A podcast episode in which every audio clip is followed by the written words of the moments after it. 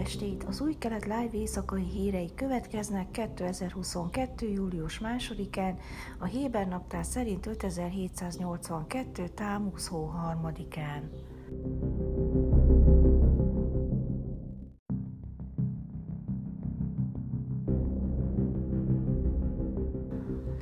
Likud vezetője Benjamin Netanyahu pénteken Naftali Bennett volt miniszterelnök egykori diplomáciai tanácsadójával készített interjút kampányvideó témává alakította négy hónappal a három és fél éven belül ötödik választások előtt. A videóban Simrit Meir Jediot Akronot újságnak adott interjúja szerepel, amelyben arról beszélt, hogy az ex-miniszterelnök és a koalíció tagja milyen messzire mentek volna el az arab politikai pártok megnyerése érdekében a kormány életben tartásához.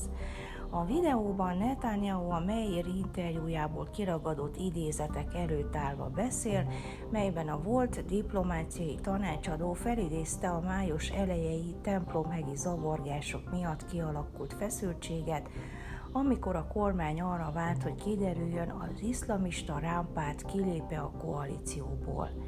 Mindenki a Sóra tanács döntésére várta aznap este, emlékezett vissza Meir az interjúban, utalva a párt döntéshozatali folyamatában résztvevő vallási testületre.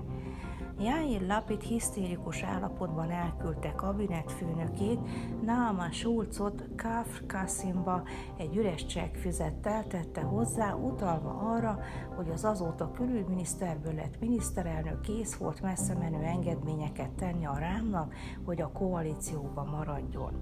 Jair Lapidnak nincs kormánya a közös lista és a muzulmán testvériség nélkül, állította Netanyahu összekeverve a rámot a szélsőséges pánarab szervezettel. Ezért kész bármit megadni nekik a tit költségeteken.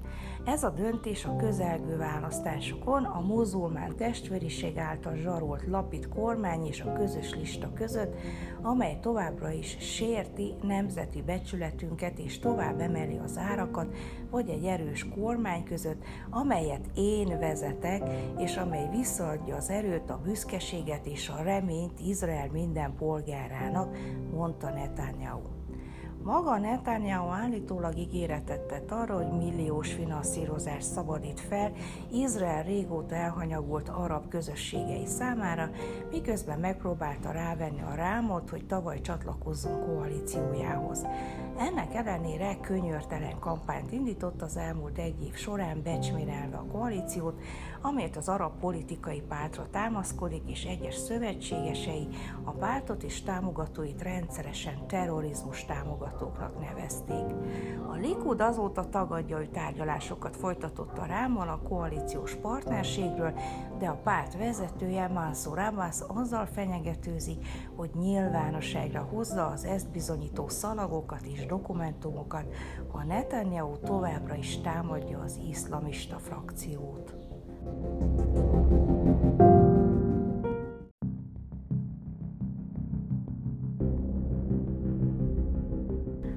A zsidó állam első európai labdarúgó döntőjén pénteken Izrael U19-es férfi ifjúsági labdarúgó válogatottja 3-1-re alul maradt Anglia ellen. Az izraeli csapat a 40. percben Oscar Gluck góljával megszerezte a vezetést az UEFA U19-es Európa bajnokság döntőjén a szlovákiai nagy szombaton ám Anglia a második félidőben egyenlített, így hosszabbításra került sor, és 12 perccel a vége előtt Anglia megszerezte a vezetést. A meccs nagy részében a labdát birtokló izraeli csapat percekkel később közel állt az egyenlítéshez, de Anglia sikerrel hárította a kísérleteket. Négy perccel a vége előtt, miközben Izrael az egyenlítésért harcolt, az angolok belőtték a mindent eldöntő harmadik góljukat. A meccs előtt Izrael újonnan beiktatott miniszterelnöke Jair Lapid Twitteren közölte, hogy felhívta Ofir Haim edzőt, hogy szerencsét kívánjon a csapatnak mondván. Egész Izrael mögöttetek áll és büszke rátok. Már bebizonyítottátok, hogy bajnokok vagytok. Most pedig menjetek és mutassátok meg a világnak. Háim a meccs után azt mondta, hogy csapata hősiesen futballozott az első félidőben, és el kellett volna döntenünk a meccset. Volt néhány pillanat, mondta, amikor nagyon közel kerültünk a 2-0-hoz, és akkor a miénk lett volna a serleg. Összességében Háim elégedett volt a látottakkal. Annyira büszke vagyok ezekre a fiúkra, az ilyen játékosokkal az izraeli futballra rózsás jövő vár. Nem tudom, hogy bejutnak-e még az európai döntőbe, de karrierjük során nagyon magasra fognak jutni. Annyira önzetlenek és olyan tehetségesek, mondta Háim.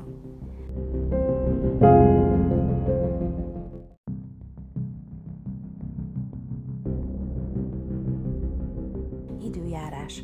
Vasárnap napos idő várható, Jeruzsálemben, Tel Avivban és Ásdodban 31, Hajfá 28, míg Eiláton 39 fokra lehet számítani. Ezek voltak az új kelet live hírei szombaton se you